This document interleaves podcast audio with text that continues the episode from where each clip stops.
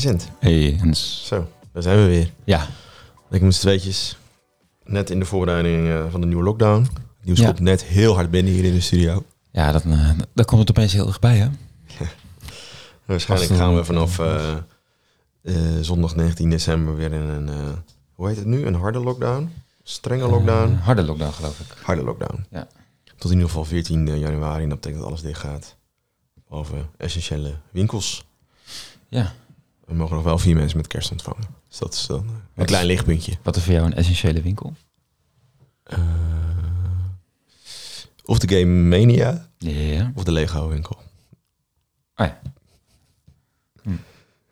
Nee, geen idee joh. Voor jou dan? Boek, boekhandel. Je bent heel belezen toch? Wat was het maar zo? Nee, ik ben belegen. Eh, nee, een essentiële winkel. Ja, weet je, gewoon, eh, gewoon een hele specialistische winkel waar je bijvoorbeeld eh, bepaalde knopen kan kopen of zo. Oh, hoe bedoel je? Als in eh, knopen voor je jas of zo. Nee, nee, nee, gewoon knopen, echt een paalsteek of een, weet je.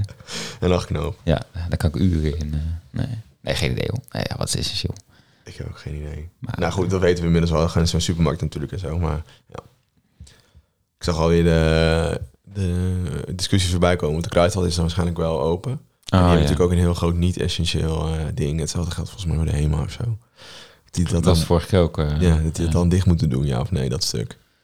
Maar goed, dat eh, gaan we allemaal zien. Maar het, is ook, het was ook een heugelijke week.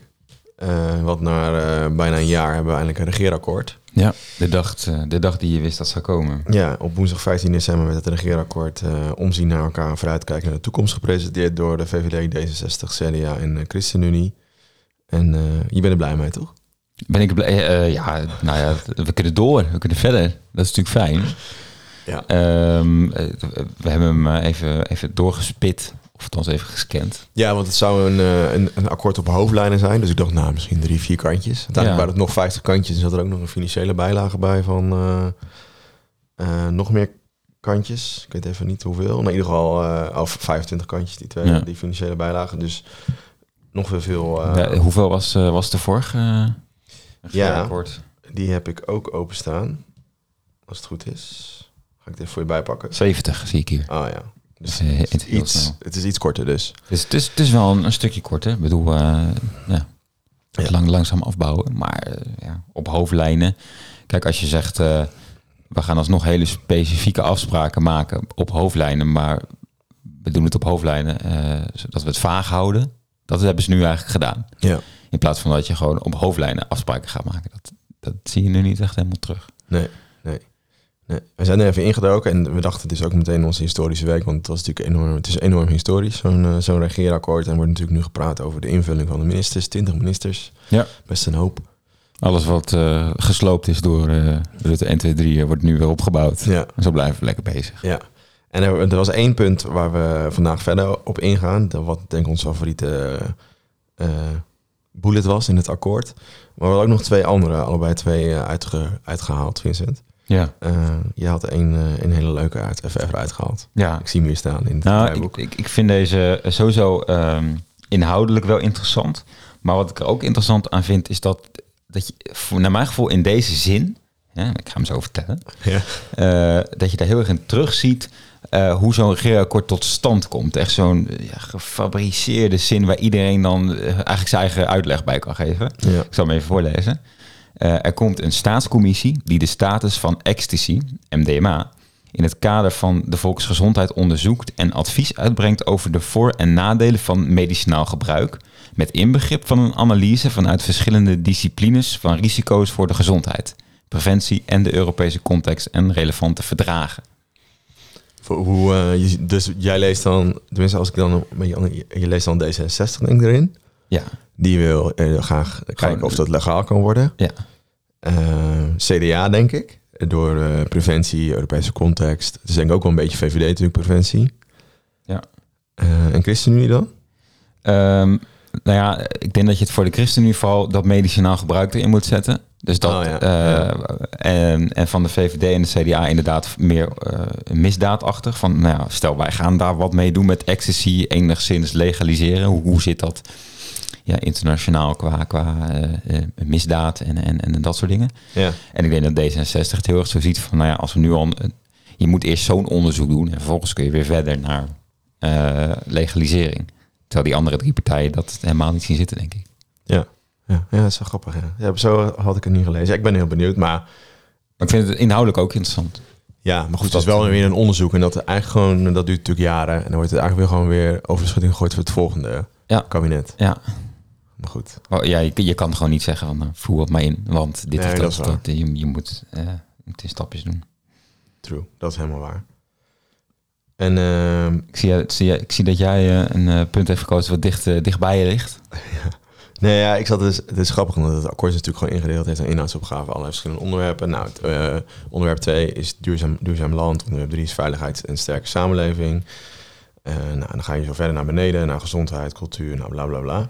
Eh, maar het eerste hoofdstuk van het akkoord, dat, dan denk ik dan, dat vinden zij dan het belangrijkste partijen. Mhm. Dat is de ehm, democratische eh, rechtsorde. En als je dan de inleiding daarvan leest, is dat de, dat de democratische rechtsorde is het fundament van onze samenleving. En dit fundament heeft barsten opgelopen. Ja. Eh, de laatste persconferentie, ik heb het niet gezien, maar schijnt ook dat Rutte dat benoemd heeft, dat er steeds minder vertrouwen is in de overheid.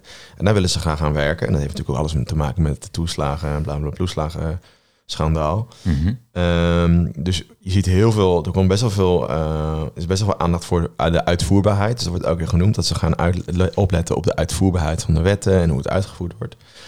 Ehm, maar eh, ze zeggen ook, en dat, dat komt volgens mij ieder, eh, iedere keer weer terug, ook gewoon grappig, dat ze dus, eh, ze willen graag het versterken van het idee ehm, van je bur- burgerschap en de relatie verbeteren tussen de burger en de overheid. En dan hebben ze dus dan willen ze dus ehm, het op lokaal niveau stimuleren van de mogelijkheden voor burgerparticipatie en burgerinitiatieven, zoals een uitdagenrecht, waarbij eh, mensen de mogelijkheid hebben om publieke taken over te nemen van de gemeente met de publieke middelen die hiervoor nodig zijn. Mm. Ik vind het wel interessant, maar dat gebeurt ook al jaren, want in heel veel gemeentes heb je volgens mij een right to challenge en een right to bid en ehm, burgerbegroting. Ehm, en daar, inderdaad, daar komt het dichtbij. Ik ben zelf ook mee bezig geweest met mijn werk heel veel. En dan zie je dus dat het allemaal heel goed leuk klinkt. Eh, maar dat het gewoon niet werkt, omdat je alsnog in een hele bu- bureaucratisch systeem terechtkomt. Waar je dus eerst je alle plannen op papier moet zetten. Dan moet je naar de griffie. Dan moet je, nou, dan moet je met de wethouder praten en bla bla bla. En uiteindelijk kun je dan een keer je, je, je uitdaging, de overheid uitdagen met zo'n right to challenge of een right to bid. Ja. Eh, dus ik ben heel benieuwd hoe ze dan nu hier extra invulling aan geven. En er zijn al heel veel. Je hebt de Democratie in Actie is al een heel groot eh, initiatief vanuit, het, eh, vanuit de landelijke overheid, waar ook heel veel middelen beschikbaar zijn voor bibliotheken, voor burgerinitiatieven, voor burgerberaad, weet niet, allerlei dingen. Maar volgens mij komt er best wel weinig van terecht. Dus ik ben heel benieuwd eh, wat, of dit dan nog, of er hier nu, dus echt een nieuwe stimulans komt. Ja of nee, wat het dan inhoudt. Maar ik vind het gewoon grappig dat ze dus die, dit vertrouwen, die, dat ze dat echt erbovenaan zetten. Dus het, dat heeft het dus wel... eh, Zo, ja, want ik, je- leest niks over ehm, eh, het, het, het plan wat eigenlijk sinds nou, misschien het vorige kabinet of al daarvoor denk ik ja. er was om meerdere gemeentes eh, eh, samen te voegen tot, tot soort gigagemeentes eigenlijk. Ja. Want in feite had je natuurlijk al wat dat betreft de mogelijkheid op lokaal niveau voor burgerparticipatie en burgerinitiatief, namelijk gewoon door de lokale politiek bij wijze van spreken. Ja. En wat je eh, gedaan hebt met die supergemeentes, is dat je uit elk dorp heb je eigenlijk een soort van de, de verbinding met, met de politiek Ja. eh, weggehaald en gemaakt tot iets abstracts eigenlijk. Ja. Dus ik, dus ik vraag me ook af of ze dat nu ook meer een halte gaan toeroepen. Kijk, ze zullen wel niet eh, nu weer gemeentes uit elkaar gaan trekken, want ja, dan, dan blijf je bezig. Maar Ja, ik, ik ben ook benieuwd. En ze hebben dus ook niks, want dat is natuurlijk ook onderzoek naar gedaan. Al een paar jaar wordt, wordt daar onderzoek naar gedaan, zowel door de overheid als door particuliere initiatieven over die innovaties hè, in de democratie. Van stemmen op het thema in plaats van op een partij, eh, Ja. kleinere kieslijsten, grotere kieslijsten. naar allerlei manieren, eerder stemmen, jonger stemmen, meer burgerschaps op, eh, op, de, op de basisschool. En daar lees je niet zo heel veel over terug in het plan. Het is natuurlijk op, het is natuurlijk op hoofdlijn, dus dat kan natuurlijk daar wel onder hangen. Maar volgens mij in fiscale bijlagen zag ik ook niet zoveel eh, daarover. Dus dat ben ik gewoon heel benieuwd naar. Dus we gaan het zien. Ja. En eh, waarschijnlijk is dat gewoon een soort mo- masterplan van Rutte om nog een keer weer vier jaar aan de macht te komen. Als hij natuurlijk dat vertrouwen hersteld heeft. ja, want wanneer gaat hij op voor eh, de langzittende premier? Volgens mij, Geen idee. volgens mij moet hij dit jaar, di- dit hele jaar, aankomende jaar nog volmaken, geloof ik. Oh, ja, dat is nog. dat Dan heeft hij, wie stoot hij dan van de troon? Lubbers. denk denk wel, ik. ja. ja. Maar goed, uh, we hadden dus het hele, voordat het een hele politieke podcast wordt, want daar zijn we niet goed in. Dat is niet ons vak. Uh, het was ook een hele kleine historische bullet. En daar gingen we allebei enorm van stuiten. Want op pagina 29 staat het volgende namelijk. We willen meer aandacht geven aan onze gezamenlijke geschiedenis. Daarom draagt het Rijk bij aan een Nationaal Historisch Museum en een Slavernijmuseum. In het aanloop naar het herdenkingsjaar 2023 besteden we extra aandacht aan een dialoog over slavernijverleden en het hedendaagse racisme. Nou, dat tweede punt is het Slavernijmuseum in die tweede zin, uh, daar is het vorige kabinet ook al mee bezig geweest. Ja. Maar het Nationaal Historisch Museum is een soort ellenlange, dat, hoe zeg je dat, put het een beetje voort, maar daar komt niks van. En dacht, dat is wel interessant om daar eens dieper op in te duiken, want er is wel eigenlijk al, het Nationaal Historisch Museum heeft op zichzelf al een hele geschiedenis. Ja, zo nu en dan uh, steekt het uh, even de kop op uh, in, een, in een regeerakkoord en dan wordt er serieus naar gekeken. Wordt het vervolgens weer neergesabeld. Ja. Dus wij dachten, laten we daar zelf op induiken op de geschiedenis van musea überhaupt. En op, vooral op de geschiedenis van het Nationaal Historisch Museum in, in, in Nederland. Want wij hebben daar zelfs een vak over gevolgd, vroeger. Ja, Want dat is, heeft, voor, vooral voor historici heeft dat zoveel interesse dat, er, dat, er, dat wij daar zelfs een vak over volgen. Ja. Um, dus eerst even kort, straks, uh, eerst even kort de geschiedenis van het museum. En daarna gaan we gewoon even in op de geschiedenis van het Nationaal Historisch Museum in Nederland. Dus uh, musea, dat is dan een woord wat al enorm lang uh, bestaat. Maar en, uh, het is waarschijnlijk het is een Latijns woord, hadden we opgezocht. maar eigenlijk pas sinds de 16e en 17e eeuw zie je echt dat musea ontstaan, vooral in Europa. En dat heeft ook alles te maken met ehm, het opkomende nationalisme. Uh, en geschiedenisschrijving, want eigenlijk het enige doel waar geschiedenis vaak toe doet, is uh, een soort eenheid creëren.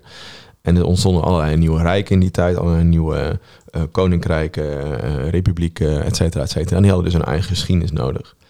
Um, en om die geschiedenis een beetje een stimulans te geven, moesten er plekken zijn waar dat teruggevonden worden. Dus historische plaatsen waar je terecht kon om deze geschiedenis te zien, te beleven. En uh, zo ontstonden eigenlijk uh, de eerste uh, musea. Dus het is eigenlijk gewoon een manier om je nazistaat te legitimeren van hier komen we vandaan. Ja. Altijd een mooi voorbeeld, wat natuurlijk veel later in de tijd is, is Albert Speer, die voor Hitler allerlei ruïnes ontwierp. Met het idee van ja, dat laat zien dat onze Derde Rijk al zo lang bestaat dat we zelfs ruïnes hebben, terwijl toen hooguit tien jaar bestond.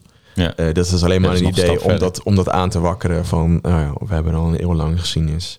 Uh, nou, wat zie je nog meer? Uh, bijvoorbeeld straatnaam is ook zoiets. Dat kan ook een middel zijn om juist uh, weer je eigen, je nieuwe rijk te legitimeren. Dus bijvoorbeeld in Berlijn heb je in 100 jaar tijd vier verschillende straatnamen gehad. Eerst had je de, de Pruisische straatnamen, toen de Weimar Republiek, toen uh, hoe heet dat? Uh, het Derde Rijk. En toen straatnamen die, uh, die verwezen naar Oost-Duitsland of West-Duitsland, laat maar zeggen. Dus de, de Sovjet-Unie of nou juist naar het Westen. Mhm. En dat is allemaal dan, nou, dat is gewoon een manier om, om je geschiedenis te vertellen.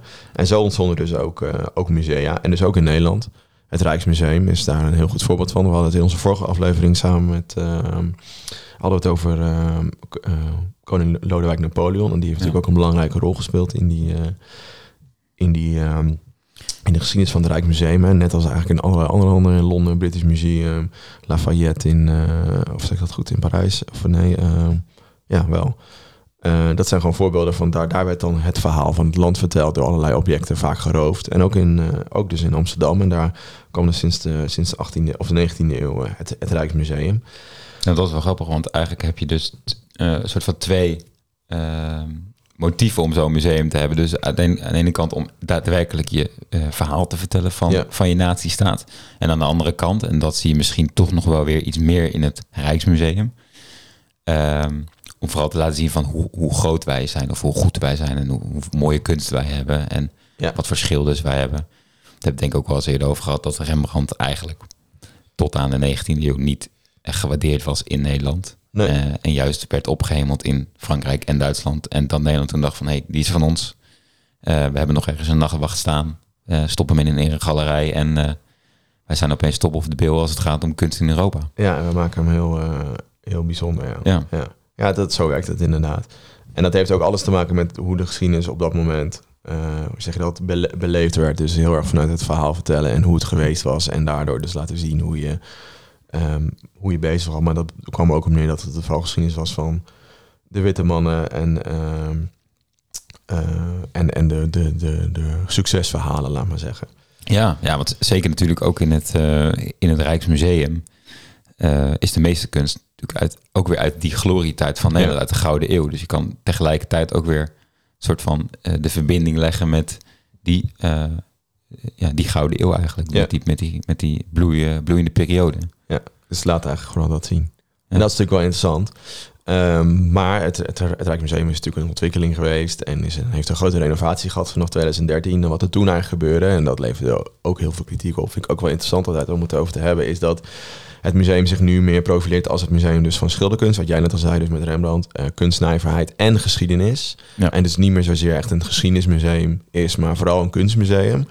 Eh, en die zijn ook niet meer apart in het museum te zien, maar gewoon, die zijn dus samengevoegd in uh, ja, geogra- geologisch, nee, uh, Chronologisch. hè? chronologische ehm, verhalen, laat maar zeggen. Dus je hebt dan de, bijvoorbeeld de 20e eeuw ruimte, nou die ken je denk ik wel, Ja. waar dan het geschiedenis... Die, die is toch best wel veel geschiedenisachtig. Omdat ze daar eigenlijk qua kunst natuurlijk niet kunnen wedijveren met, met het Stedelijk Museum. Maar aan de andere kant is die ook wel weer, is die geschiedenis genoeg. En dan gaat het over Ja. de Tweede Wereldoorlog. En dan hebben ze eigenlijk als enige, eh, de objecten die ze dan hebben, is, het, eh, is dat eh, schaakbord. Ja. Dat nazi-schaakbord. En eh, Een vliegtuig hebben ze. het, vlie- ja, maar dat, is later toch? Of daarvoor nog. Die hangt daar wel. ja. En dat, eh, dat eh, Auschwitz eh, pak, laat maar ja. zeggen. Ja.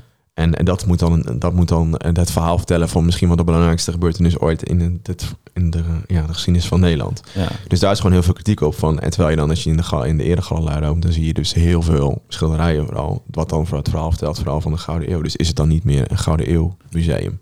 Ja, nou ja, als je kijkt naar inderdaad de opzet van het museum en hoe die is ingericht, dan die, die 20ste eeuw eh, is erg weggemoffeld op een, een of andere zolder. Ja, ja dat is ook nog zo. Eh, en daarna, en ja, die hele eregalerij, nou, dat is het centrum van, van dat museum. En daar hangen alleen maar, eh, nou ja, wat je al zegt, 17e eeuwse kunst. Dan heb je nog een of andere zaal, meer van de 18e eeuw in Nederland, meer over Napoleon en over het Koningshuis, wat dan opkomt. Ja.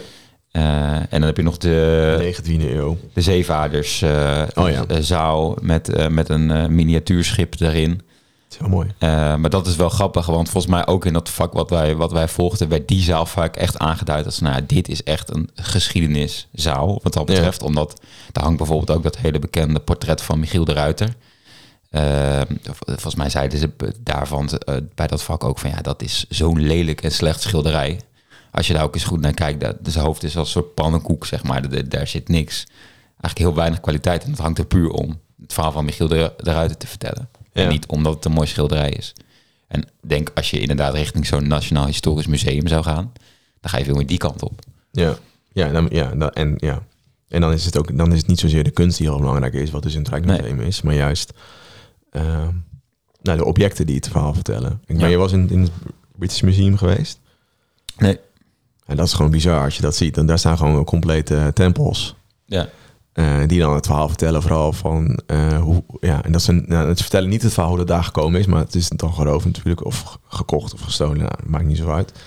Ehm, maar die vertellen dan wel het verhaal om te zeggen wat Engeland of het Britse Rijk allemaal gedaan heeft en hoe ver ze gekomen zijn en hoe ze welke beschaving ze allemaal hebben opgebouwd of laten opbloeien. Dat, Ja. zo, zo zeggen zij het dan. En dat is wel echt een geschiedenismuseum, want dan loop je gewoon echt door de chronologie van het Britse Rijk heen. En dat is natuurlijk in het, in het Rijksmuseum eh, niet echt zo. En nu dus door die renovatie in, vanaf 2013 nog minder. Mhm. Ehm, dus zo ontstond eigenlijk ook steeds meer het idee om, ehm, om juist weer een, een, historisch, een Nationaal Historisch Museum te bouwen. En daar komen we dus bij de geschiedenis van het Nationaal Historisch Museum.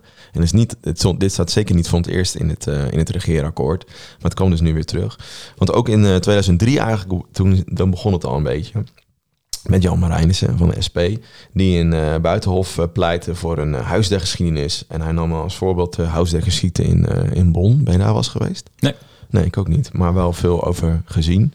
Maar dat is eigenlijk precies zo'n het huis van de geschiedenis eh, van Duitsland. En vooral meer volgens mij van die omgeving van Bonn. Eh, ja, van, van West-Duitsland. ja, ja, toch? Ja. Ja, volgens mij wel. Maar goed. Ja, eh, Bo- Bonn was natuurlijk de hoofdstad van, van West-Duitsland. Ja.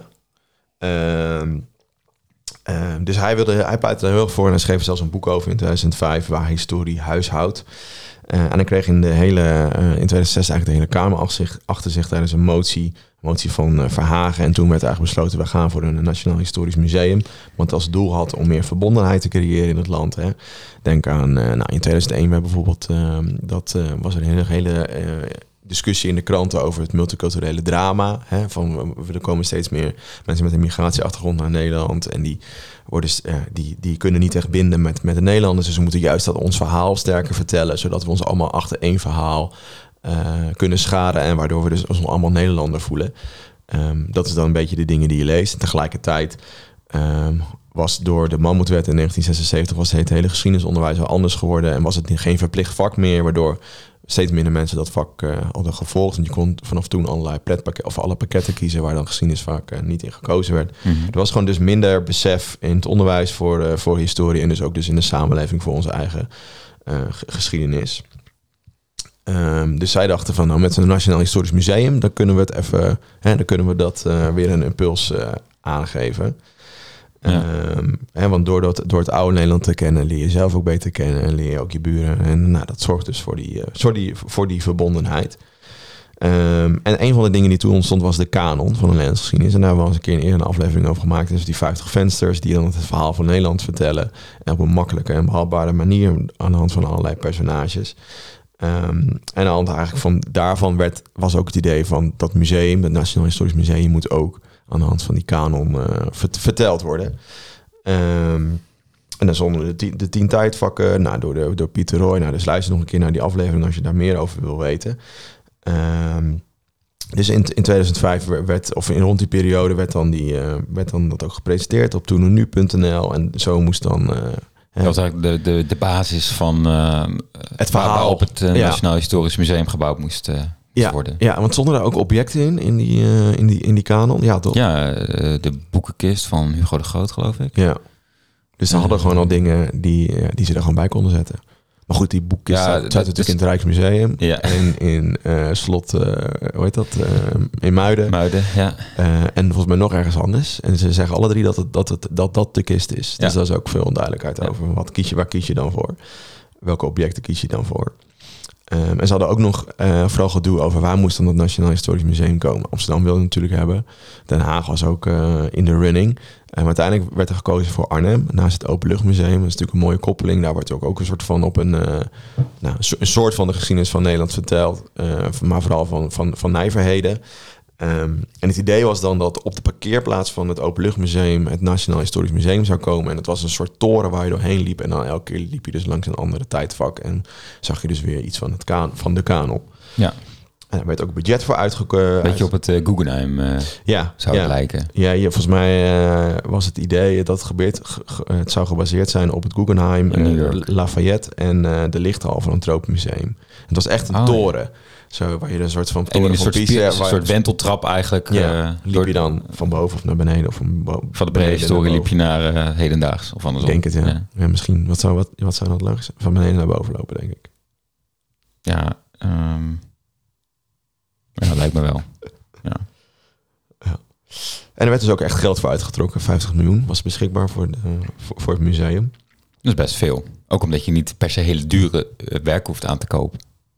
Mm, nee, nee. Nee, je hoeft, geen, kunst, je hoeft geen kunst aan te kopen, zoals het Museum nu. Met nee, dan daar. is 50 miljoen natuurlijk niks. Nee, maar het bleek, bleek eigenlijk veel te weinig te zijn. Want die plek die ze gekozen hadden, daar moest een parkeergarage onder. En het aanleggen van een parkeergarage was 60 miljoen.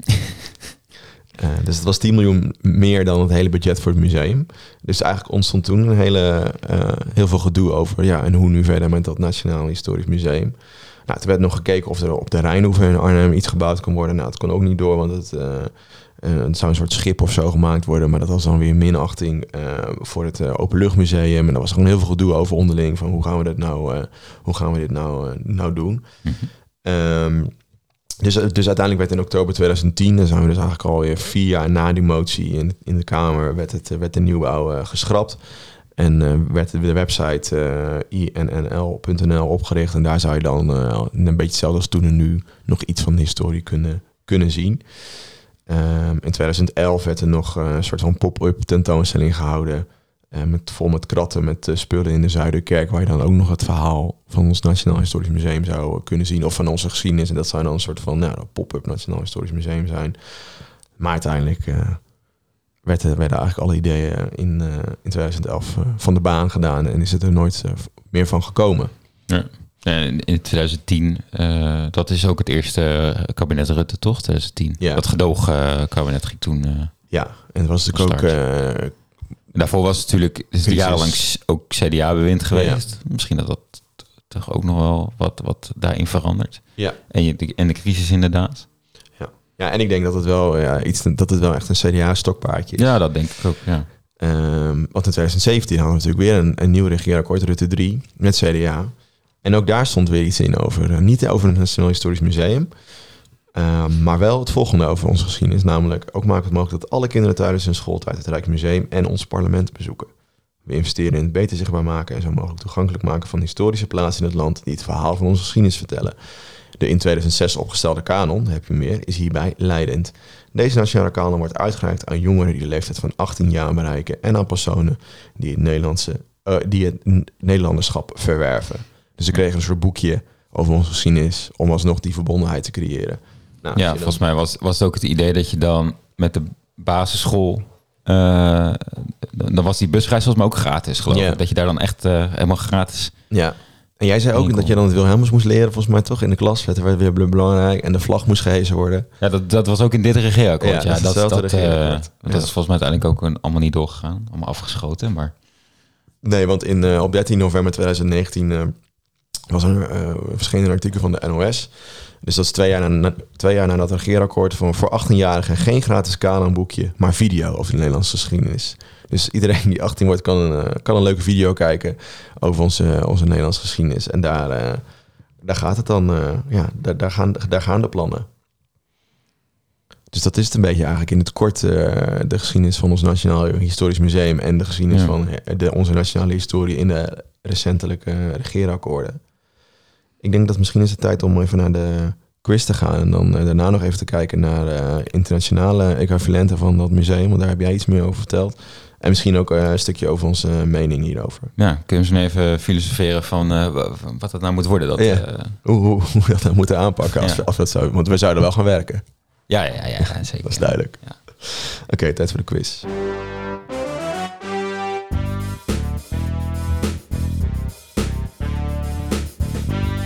Eh, ja, ik heb wat goed te maken deze eh, quiz.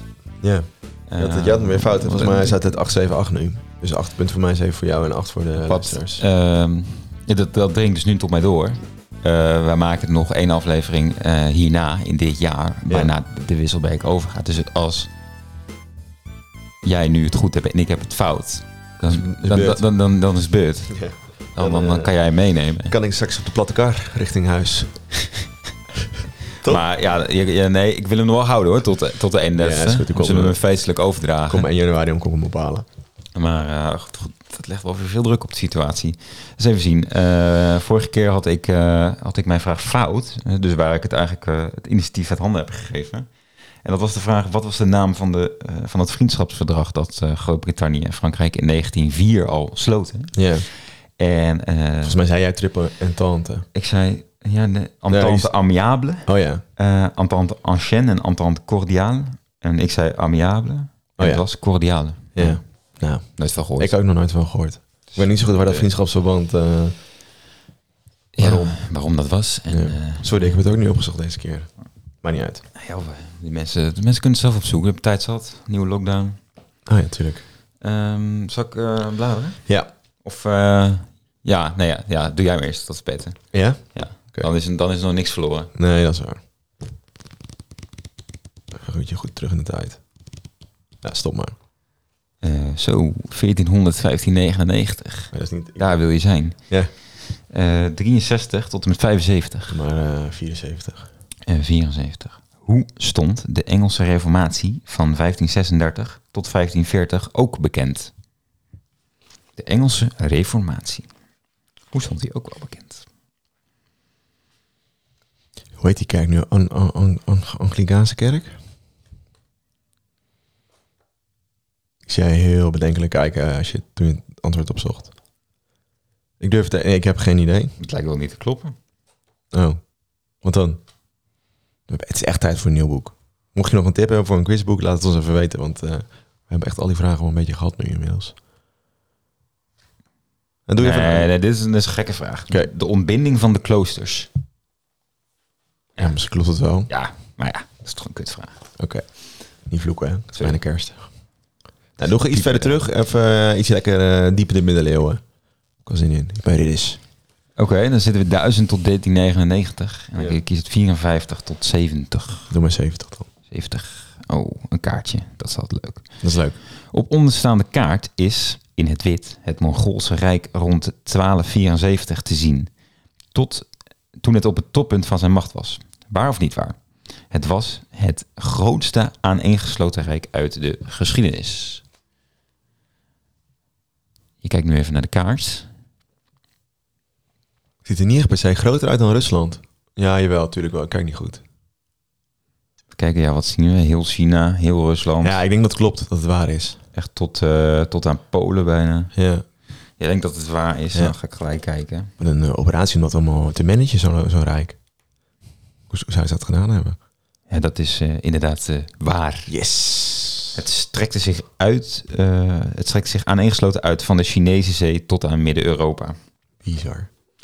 Dus dat maakt het nu eh, Extra spannend voor jou. 9, 7.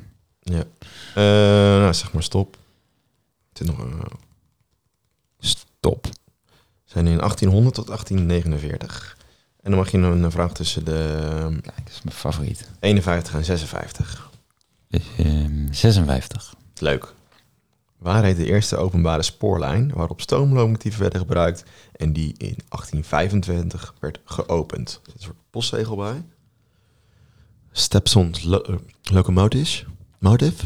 Locomotive? Oh, yes, yes, yes. En wat wil je weten? Waar die reed? Ja, waar die eerste reed. Ik zal even kijken. Misschien kan ik Moet ik een land of, of tussen ja, twee even kijken en een eh, plaatsen? tip geven. Ja, je moet echt een, ja, je moet echt twee plaatsen geven. Dat is echt moeilijk. Maar doe maar een land. Eh, ja, dat zou wel Engeland zijn. Ja.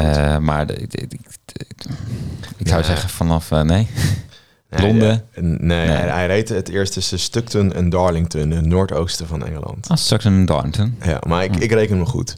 Nou, nou dat, is, dat vind ik video. Omdat is ook omdat het nog een beetje spannend is volgende week. Dus 9-8. Ja, twee Eh, goede. Moeten we nog even een aparte vraag stellen voor de luisteraars? Dat is Ja. wel leuk, hè? Zeg maar stop. Het zit echt vrijend voor. Stop. Is het eh, 800 voor Christus? Tot, leuk, eh, tot 500 na Christus. Een hele lange periode. Ehm, eens even kijken. Wat zullen we doen? Ehm, een waar of niet waar vraag of een meerkeuzevraag? Meer keuze. Eh, wie vormde in 43 voor Christus het tweede Romeinse triumviraat? Is dat A. Romulus, Remus en Brutus? Is dat B. Julius Caesar, Crassus en Pompeius? Is dat C. Octavius, tussen haakjes Augustus, eh, Marcus Antonius en eh, Marcus Aemilius Lepidus? Is het A, B of C? Nou, we hem ook op de social stellen? Dus dan kun je daar eh, gewoon de meerkeuzevraag aantikken. Dat is niet Hm. zo makkelijk. Nou, Weet, weet jij het? ik, ik denk dat ik het weet. Het is toch eh, Romulus, Remus, toch? Ja, ja, ja, toch? ja. Gelukkig. Nou, mooi. Eh, nou, spannend voor volgende week. Of eh, volgende keer, dan wordt het beslit, besloten. Ja, Beslist. sterker nog, eh, als jij een fout hebt en ik heb hem goed, dat is, dat is mijn droomscenario. Dan, dan hebben we alsnog een shootout. Hoe gaan we dat doen regelen dan? Eh, dan moeten we iets met de benaderingsvraag gaan doen. Oh, ja, leuk. Leuk. Maar ja, we, we zien wel Hoeveel objecten kent het Rijksmuseum? Ja, Snel opzoeken. Laten we doorgaan naar het onderzoek naar internationale equivalenten. Want jij had dat opgeschreven in, eh, in het draaiboek. Dus ik was wel benieuwd waar je over, waarom je dit onderwerp gekozen had. nou, ik heb dit onderwerp gekozen. Ehm, nou ja, nou, wat, ik me afvroeg, en, en eh, daar komt natuurlijk ook een beetje het idee van zo'n eh, Nationaal Historisch Museum denk ik vandaan. Van, hè, in andere landen is het er wel. Waarom hebben wij het niet? Ehm, en inderdaad, is geen garantie tot succes. Is absoluut geen garantie tot succes. Het is een hele rare ding in het buitenland dat wij niet doen. Ehm, ehm, maar de regering heeft, eh naar aanleiding van de plannen ook in, ehm, in, 2006. in, in 2006 inderdaad, eh, eh, opdracht gegeven aan Justin de Kleuven en Theo Nelissen, om ze even de credits te geven die ze toekomen. Eh, om, een, eh, ja, om, om zo'n vergelijkend onderzoek te doen. Hè, van eh, hoe zit dat dan in, in vergelijkbare musea in het buitenland? Wat zie je daar? Wat doen ze wel, wat doen ze niet? En, en helpt dat ja of nee? Nou ja, daar keken ze bijvoorbeeld naar het DDR-museum in Berlijn, maar ook naar het British Museum in, in Londen. De War Cabinet van Churchill, dat is ook zo'n museum in, in Londen. Oh. Gewoon puur over de, over de Tweede Wereldoorlog. Ehm, ze, ze, ze, hebben gekeken naar een, naar een museum of twintig, ook in Canada, Amerika. volgens mij zelfs ook in, in Zuid-Amerika. en daaruit haalden ze eigenlijk zeven, zeven punten hè, die, mm -hmm. die, belangrijk zijn voor zo'n Nationaal Historisch Museum. Als je naar de voorbeelden kijkt die er al zijn. Yeah. Um, uh, het eerste wat ze opvalt is dat deze musea eigenlijk geen collectionerende functie hebben. Nou, dat is eigenlijk wat waar we het net wel over hadden. Hè, dat, dat het niet echt gaat om het aankopen van kunst en het ja, beheren daarvan of het restaureren daarvan. Ja. zoals het Rijksmuseum wel. Zoals het Rijksmuseum ja. dat wel doet. Hè. die kopen nu ook de vaandeldrager aan, omdat het... Zo, helemaal niet veel geld trouwens. Nee. koop je. Nee, nee, nee. nee. Als, je de, als je de oudejaarsloterij wint, dan, dan heb je al 1 vijfde te pakken. Ja, bizar. Maar betekent dat dan ook, want dat, dat, dat, ze dan, ja, dat ze dan heel veel bruiklenen hebben? Dat moet toch aan zo? Um, ja, dat, dat, daar kom je eigenlijk ook wel op, een, uh, op, het, op, het volgende, eigenlijk op de volgende twee punten. En namelijk dat ze complementair moeten zijn, uh, dus, dus aan moeten sluiten bij uh, bestaande instellingen, nou, Ja. bijvoorbeeld bij zo'n Rijksmuseum. Um, en dat ze dus niet. Ja, je moet als historisch museum dan niet uh, een Rembrandt willen laten zien, eigenlijk. Want dat is dan zonde, want die hangt al in het Rijksmuseum. Mm -hmm. uh, het derde punt is, je moet ook verwijzen naar andere instellingen. Hè? Dus je, ik, ik, kan me voorstellen dat je in zo'n Nationaal Historisch Museum wel iets vertelt over uh, de 17e eeuwse schilderkunst in Nederland. Dat is denk ik Ja. best belangrijk. Ja. en dat je daar dus in verwijst van, nou ja, en als je dat dan wil zien, dan moet je naar het Rijksmuseum gaan. Dan moet je Ja. niet daar ook nog eens allerlei Rembrandt dingen gaan neerleggen. Want dan ga je op zoveel... Dat is natuurlijk ook het gevaar van zo'n museum. Dat je je op zoveel vlakken gaat begeven. Ja, want het is ook wel interessant, want je zou dus die schilderkunst ook wel dus dan voor een andere manier kunnen inzetten. Dus niet zozeer van het is Rembrandt en belangrijk, uh, maar meer van wat staat erop of zo, weet je wel. Zoals de nachtwacht, dat vertelt natuurlijk, dus het belangrijkste Ja. schilderij van. Maar het vertelt ook iets over hoe steden toen de tijd bewaakt werden en hoe dat, hoe dat Ah. ging met rijke opdrachtgevers, die schilders, uh, gewoon hoe de, een beetje de economie werkte in zo'n in zo'n stad op dat moment. Ja, dat, en dat is natuurlijk bijst interessant aan, aan, aan zo'n museum. Uh, dat zie je ook al een beetje in het Amsterdam Museum bijvoorbeeld. Die doen dat, die doen dat ook wel Ja. een beetje. Maar goed, als je inderdaad naar, naar het Rijksmuseum gaat en de nachtwacht... dan gaat veel meer over de, de, de techniek uh, van, Ja. uh, van het licht en donker. eh, wat dan weer overgenomen is van, van Caravaggio uit, eh, uit Italië. En meer dat verhaal. Ja. En dat is eigenlijk ook het verhaal wat ze nu vertellen met die aankoop van die vaandeldrager. Ja, ja, maar volgens mij, daar hebben ze ook een soort geschiedenismotief bij gegeven. Hè? Ja. Dat het ook heel belangrijk Oh, was voor de inderdaad. 80-jarige oorlog. Ja. Omdat het daar dan ook weer naar uh, Oh, grappig. aan, refereert. Ehm, er zijn ook, uh, nou ja, ze verwijzen dus naar, naar andere instellingen. Er zijn weinig instellingen die dat eigenlijk nadrukkelijk doen. Hè? Zien ze ook, uh, dat, dat is opvallend aan, aan al die musea in het buitenland. Dus dat zou Ja. eigenlijk in zo'n Nederlands museum beter kunnen en moeten. Uh, en de, de, belangrijke doelgroepen van zo'n museum zijn leerlingen uit het basis- en het voortgezet onderwijs, uh, gezinnen met kinderen, nieuwe Nederlanders en onervaren museumbezoekers. Dus wij niet. Uh, dus wij niet. Ja, ja, ja wij mogen daar werken dan, Oh, ja. misschien. Uh, maar dat is wel grappig, want dat sluit eigenlijk weer aan bij dat uh, boekje waar je het net over erg. had. Hè, aan wie je dat dan geeft. Dat is eigenlijk diezelfde doelgroep. Ja. Om aan te sluiten bij die belangrijke doelgroep moet het een aantrekkelijke en laagdrempelige en uh, interactieve kennismaking zijn met de Nederlandse geschiedenis. Ja. Dus dan is dat de kanon-idee wel heel goed, vind ik. Met denk die vensters, heel Ja. duidelijk. 50, de- en dat is gewoon de 50 dingen. En je kan natuurlijk helemaal los opgaan op allerlei interactieve, eh, Ja. weet ik veel. Ik zie allemaal touchscreens voor me waar je dingen Laagje doen, filmpjes. Ja, precies. eh, Voelen, ruiken, Ja, een achtbaan. een achtbaan, sowieso. Het is een spoorwegmuseum. Ja. Is ook leuk, toch? Het is, het is hartstikke Leuk, leuk. Want daar wordt de de geschiedenis, in die, in die achtbaan wordt de geschiedenis van de Nederlandse spoorweg verteld. Ja. Nou, dan kom je gewoon door de hele geschiedenis heen. Ja, Met, en je zit ook nog in een achtbaan. Ideaal, ja. Dat is toch mooi? maar dat, en dat, maar dat verschilt natuurlijk wezenlijk van... Nou ja, het Rijksmuseum is even ons referentiepunt Ja. nu, maar... eh, dat je een schilderij hebt, dat je wel een stukje tekst hebt van nou, wie heeft het gedaan, waar is het geschilderd. En eh, als je geluk hebt, staat er nog iets meer bij van wat je te zien hebt op een schilderij. Ja. Maar niet van waarom hangt dit schilderij nou hier? Waarom is dit nou zo belangrijk? En dat heb je natuurlijk veel. eh, dat wordt veel meer voorgekoud bij. Mhm. denk Ja, ik dus, want, dus, ja, want er is ook geen verantwoording, toch? Voor bijvoorbeeld waarom die werken nou hangen in de eregalerij. En dit is alleen maar voor Nee. mij tijd, hè, tijdsgebonden, als in ze zijn gemaakt in de 16e eeuw. Toch? Ja, ja 17e eeuw. Zes- 17e eeuw, ja. En dat is het. En de Ja, keuze is zit, ik gemaakt. zit even te denken of er nog meer daar hangt. Er is geen verdere legitimatie van waarom die, eh, die schilderijen nou precies daar hangen.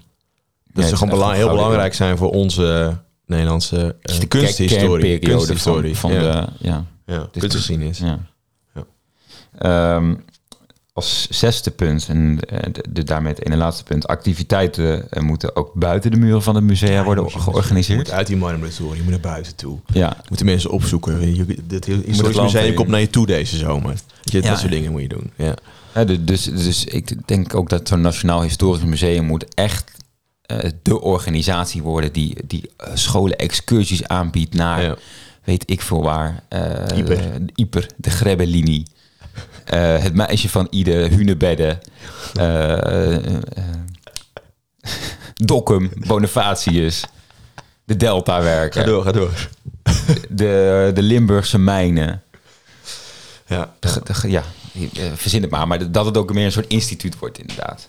Ja. Eh, en als laatste, en nou, dan zijn we eigenlijk weer bijna helemaal rond. En met eh, het eh, punt uit het regeerakkoord waar jij het over had. Mhm. Het museum biedt ook een podium voor debat. En dat is denk ik...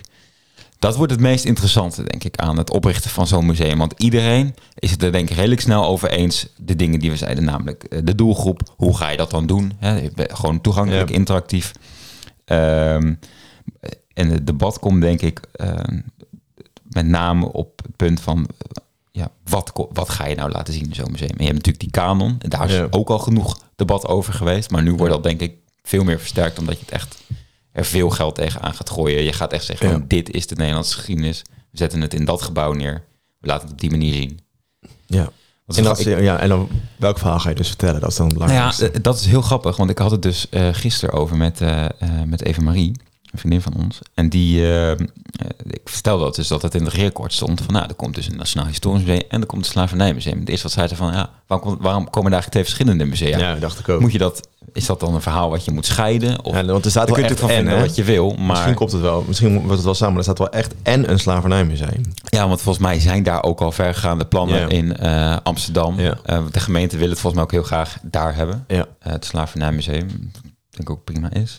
Zoeken volgens mij wel naar een gebouw. eh, Maar je kan natuurlijk aan de ene gebouw. kant zeggen van een eigen museum, dat geeft nog meer de waarde aan. Maar aan de andere kant koppelt je het misschien weer een beetje los van je, van je, van je Nederlandse geschiedenis. Ja, ik zou dat tweede zeggen. Ja, je kopt het heel erg los. Dan wordt het weer zo'n apart dingetje van... oh, dat is, ja, het is gebeurd. Maar Ja, terwijl het soort van... en daar gaan mensen daar niet heen, weet je wel. Nee, ook. En omdat ze dus in het regeerakkoord in die tweede zin dus zeggen... in aanloop naar het herdenkingsjaar van 2023... dan is het zoveel jaar geleden dat eh, slavernij is afgeschaft in Nederland officieel... besteden we extra aandacht aan dialoog over slavernijverleden... en het hedendaags racisme. Dus dat laat zien dat ze erkennen... Hè, dat het slavernijverleden gekoppeld is aan het hedendaags racisme... dat het doorwerkt, dat hele systeem... in, in ons huidige denken, in onze huidige samenleving... Maar door dan weer een apart museum van te maken... losgekoppeld van, het, van ons Nationaal Historisch Museum... ehm, dan laat, je dat, eh, dan laat je dat weer los of zou je dat denken van dat het, dat het gekoppeld is aan wie wij zijn als Nederland. Terwijl Ja. ik denk, volgens mij moet je dat juist. Maar goed, vind ik wel interessant. Ik vind het wel een eh, grappige. eh, ja. Ja, en je hebt natuurlijk eh, nu wel die nieuwe, nieuwe geschiedeniskanon... waar daar wel meer aandacht voor is dan Mhm. de kanon uit 2006. ja. Hè, wat dat er gaat. Maar ja, alsnog. Ja. Ja. En dan is de vraag natuurlijk als, als laatste dan hè, eh, van ja, is er behoefte of is het nodig zo'n Nationaal Historisch Museum? In 2007 zijn, is, zijn ook de plannen begonnen voor een eh, Europees eh, museum, het Euro- Europese Huis van de Geschiedenis. Daar ben je geweest, toch? Ben ik geweest, vond ik echt heel leuk, stiekem. Hadden ze daar die, die, die, dat geweer van... dat eh, geweer van eh eh, Principe, uh, weet je ook een gast? Gavrilo Principe van de ja, Eerste Wereldoorlog. die Frans Ferdinand had. Ik vond dat, dat was voor mij een enorme historische sensatie. Ja, Eh, dus je loopt dan een ruimte in. Dat, dat, dat, nou, dat is dus geschiedenis, een museum in Brussel. Dat vertelt de geschiedenis van Europa. Ja. Wat het precies hetzelfde idee is. En precies hetzelfde do- doel, doelen heeft als een Nationaal Historisch Museum. Maar dan dus geschiedenis van Europa te vertellen. Eh, nou, helemaal opgedeeld in, eh, nou, wat je zei, laagdrempelig. Heel, heel mooi. Heel mooi gebouw. Heel veel touchscreens, heel veel schermen. Heel veel dingen waar je in liep. Het was echt een ervaring met allemaal thema's. En dan was je dus ook in een ruimte, was gewoon heel mooi aangekleed. En dan in het, in het midden van die ruimte was heel groot, kon je eromheen lopen. Er was, een, was het geweer van eh, die uh, Carvalho Principe, die dus Frans Ferdinand. En dat was dus de druppel die de emmer deed overlopen voor de Eerste Wereldoorlog. Ja. Ja. Dankjewel Vincent. TM, eh mijzelf. ja. Ehm, eh, en dat geweer was dus ook een bruikleen. Dat zag ik op, op het kaartje staan. Die is ook niet in, in het... Was volgens mij niet toen de tijd, misschien nu wel... maar niet in bezit van het museum. Ehm, maar aan de hand van, van dat geweer, dus van dat object, werd, werd dan de, die geschiedenis van de Eerste Wereldoorlog verteld. En dan liep je zo verder die ruimte in en dan zag je de loopgraven en dat verhaal en echt soldaten en zo. Maar ik vond het wel heel, ehm, heel, heel mooi. Alleen, ik had dus niet... Nou, ik vond het... De nadruk lag heel erg op, die, op de Twee Wereldoorlogen, laat me zeggen. Het was bijna een soort oorlogsmuseum in plaats van Ja. een Europees museum. Omdat het natuurlijk eigenlijk dat ook de geboorte is, is van Ja. Europa. Als, Ja. als in de samenwerking die het nu heeft. Ja, ik ben, eh, het was echt, het is wel een tijd geleden. Het is denk ik eh, nu eh, drie, vier jaar geleden of zo dat ik daar geweest was. Eh, wat ik me nog wel kan herinneren was het dat er ook wel aandacht was voor ambachten en zo, weet je wel. Voor molens en weet je wel, dat soort zaken. Mhm. En dus die twee wereldoorlogen. Maar ik vond het wel, ja, en de vraag is nu gewoon van, is dat dan echt nodig? Of hebben we niet gewoon andere plekken in het land waar je dat gewoon, dat verhaal vertelt? Ehm, nou, volgens mij was vorig jaar nog het Openluchtmuseum. Daar ben ik ook geweest, die tentoonstelling over, die, over de kanon gewoon. Dus waar die vensters gewoon uitgelegd werden in het, in het, ehm, in het Openluchtmuseum. Dus volgens mij op de plek waar ze vroeger wilden. En is dat dan niet gewoon voldoende? En als we dan kunnen zeggen, je kunt ook nog naar het Rijksmuseum. Dus die doorverwijsfunctie om bijvoorbeeld de, de nachtwacht te zien. En in het Moudershuis hangt het meisje met de parel. En eh, nou, in het Krullenmullenmuseum eh, hangt heel veel van, eh, van Gogh, ook heel belangrijk. Weet je wel zo. Dus op Ja. zich, volgens mij hebben we dat al voldoende. Of denk jij toch dat het nodig is? Het- Een historisch museum Ja. is. ehm,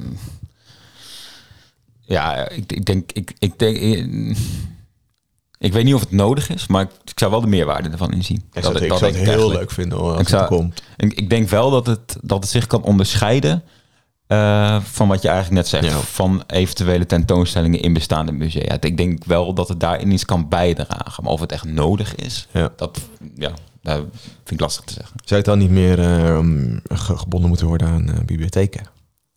Bibliotheken. Ja. Als, een, nou, als een soort van naar buiten moeten, is dat niet juist de plek om dan een soort rondreis en een tentoonstelling te maken of zo? Dan, dan kom je, zit je in allerlei wijken en plekken waar je met een, als je, als je één museum maakt, moet je daar ook nog naartoe. Mhm. Je kaartje kopen. Nou, het is allemaal gedoe.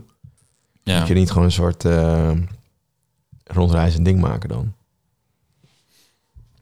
ja. Ja, het is ook lastig. Maar je natuurlijk niet met de, eh, met de condities in een museum, maar niet de mogelijkheden waarschijnlijk. Nee. Nee. nee. Waar, waar vind je dat het moet komen? Museum? Misschien ergens in het noorden of zo een keer. Hmm. Nee. Dat is dan als, eh, wat was het ook weer? Is dat de inruil tegen eh, die, ah, die Leliaan komt er ook waarschijnlijk. Oh ja, ja, natuurlijk. Ja. Ja. Nou ja, of juist in het midden van het land, Utrecht of zo. Ja. Lekker makkelijk kunnen wij gewoon lekker op de fiets naar het werk en zo. Ja, nee, ja. Gewoon nieuwe gein als zoiets. Daar is, die hele grote Echt televisietoren. midden in het groene hart. Ja. Gewoon, Ja, is een heel, op een heel mooi paviljoen. ja. Ja, ik weet niet. Nee, ik vond Arnhem wel een goede plek Een eigenlijk. iconisch gebouw moet het wel worden hoor. Dat, Gewoon bij dat Paleis is wel het Loo? belangrijk. Oh, dat is ook wel goed. Ja. Of. Dat is Ja, ook Paleis zo. Soestdijk. Daar, ook zo. daar, ja, Nou, als, als jullie luisteren, eh Eh. Sigrid, Mark, Bobke en, en Gert-Jan. eh, Paleis het Loo. En Soe- of Soe- Nee, nee, met Soestdijk. harte. Soestdijk. Of eh eh, Soesdijk, sorry. Ja. ja. En de factuur kan naar Ingenieur Story. Ja. Invite ja, dat is wel eh, dat is duur hoor. Nee, maar leuk. Ik vind wel, het is wel, dit is, geen- ik vind het gewoon altijd leuk om hier even over te hebben. Maar Eh, gaat hij er komen? Ehm, nee, ik denk het niet. Ja. Ze hebben te weinig geld. eh, er, er komt heel veel geld bij. En het wordt allemaal verdeeld in fondsen. Maar eh, volgens mij, eh, wat ik net las, even snel... 170 miljoen euro voor cultuur extra. Mhm. Ja, als dan, als dan en alle eh, musea die er nu zijn voor, voor moeten worden betaald en uitgebreid. En eh, wat nog meer. En dus ook nog zo'n Nationaal Historisch Museum. Ja. Ja. Ik denk dat ze eerder dat, dat een slavernijmuseum meer prioriteit heeft op dit moment. ja, en ze gaan er ook, eh volgens mij dat, eh hoe heet dat, dat punt. wacht, ik pak hem er even snel bij. Hoe, hoe hebben ze nou precies opgeschreven? Ja, het staat, ik heb hem hier ook. Ja, ze willen, daarom draagt het Rijk bij aan Ja, een Nationaal Historisch Museum. ja. Dus je gaat er al van uit dat, dat er toch andere partijen moeten zijn die dat Die ook het willen. oppakken. En daarin heb je natuurlijk wel echt het Rijksmuseum, het Van Gogh Museum, wat een hele duidelijke stempel drukt op die andere partijen die daar dan iets mee zouden moeten. En dat Ja. ook wel kunnen, misschien kunnen saboteren in dat opzicht. ja, zo ja. Is wel interessant. Ik heb er niet over nagedacht. Maar klopt wel, ja. Het draagt echt, het, moet daar, ja, het Rijk gaat bijdragen. Ja. Ze gaan niet, Ze laten ook zien dat ze ook wel een beetje... ze vinden het eh, eng ook om dan hun vingers te branden daaraan. Ja. Als ze natuurlijk zeggen, we willen een, of we gaan een, een, eh, een Nationaal Historisch Museum realiseren. Dan wordt het natuurlijk heel erg politiek meteen. Ja, nu zegt nou, stel iemand wil het. Ja. Heeft er zin in, dan, kun- dan willen wij daar wel Dus iets, wij, zouden wij nu gewoon kunnen aankloppen en zeggen, nou, we hebben een mooie plek voor jullie. Nou ja, dat sluit wel aan bij het, de mogelijkheid hebben om publieke taken over te nemen van, eh, van de overheid. Ja, van dat punt van mij. Ja. Ja. Nou, klaar. Dus, zijn we helemaal rond. Nou, bedankt voor het luisteren. Ja. Nee, dat was hem denk ik, hè? ja. Bijna eh, volgende week is het kerst. Ja, wat ga je nog eens leuks doen? Ja, kerstvieren met vier mensen. Succes. Ja. Gezellig. En dan eh, zijn we er Een paar mensen over, via de eh, Zoom. Over twee weken. hè? Ja. ja, net voor de oud en nieuw, denk ik. Misschien wel op oud en nieuw. Misschien kunnen we, want, dat is natuurlijk altijd een leuke aflevering. Misschien kunnen we nog eens, eh, misschien kunnen we peilen bij de luisteraars wat we, wat we moeten doen. Ja, dat is goed. Want eh, wat hebben we vorig jaar gedaan? Ik kan me helemaal niet meer herinneren. Vorig jaar, Terugblik op de eh, jaren tien hebben we een keer gehad. ja, dat was dat jaar daarvoor. Vorig jaar, 2020 was vorig jaar zaten we ook in een lockdown, hè? Klopt. Dus nu willen we er weer wat, weer wat leuks van maken. Ja. Dus misschien kunnen we even een, een vraag uitzetten. Kunnen we daarna even een verkiezing houden. Help me, help me herinneren. gaat helemaal goed komen. En waarschijnlijk lukt het niet. En hebben we het gewoon over eh, verzet op de Veluwe. En dat is ook leuk. Ja, voor mythes en zaagst op de Veluwe is ook even mijn Ja. favoriete onderwerpen. Of straatnamen. Dus kies maar. nee, bedankt voor het luisteren. En eh, vergeet niet om eh, een review achter te laten of ons sterren te geven, zodat we ook weer beter gevonden worden door andere luisteraars. Ja, dat is gewoon aardig. Dat is gewoon aardig. En ehm, oh ja, we, onze Spotify Wrapped heb ik ook nog gedaan laatst. Oh, ja. Dat is ook leuk. Dat leuke dingetjes kwamen er naar voren. Dat we een paar keer voorbij kwamen in toplijstjes van Spotify. In mei het, voor het eerst. Hm. Op plek 118. Ik vond het niet heel, ja, zat dan hoog? Ja, Ik nou kon ja. niet zo goed inschatten. zijn, zijn podcasts die, niet- die niet bij staan. Nee, dat is waar. Ik denk wel heel veel. Ja. Ja. Maar goed, die, die ene nieuwe podcast, daar gaat het toch even over hebben. Ehm, die van eh, de Dag en Nacht Media, over een beetje hetzelfde concept wat wij hebben. Ja, zeg maar wat wij bedacht hebben. Dat ja, concept. wat we ook een paar keer naar ze opgestuurd hebben. Ja. Ja. Die had al vijf, een half miljoen luisteraars. Ah ja. ja. Hm. Dus eh, misschien moeten we stoppen. Misschien, misschien kan iemand ons kopen. Nee, natuurlijk niet.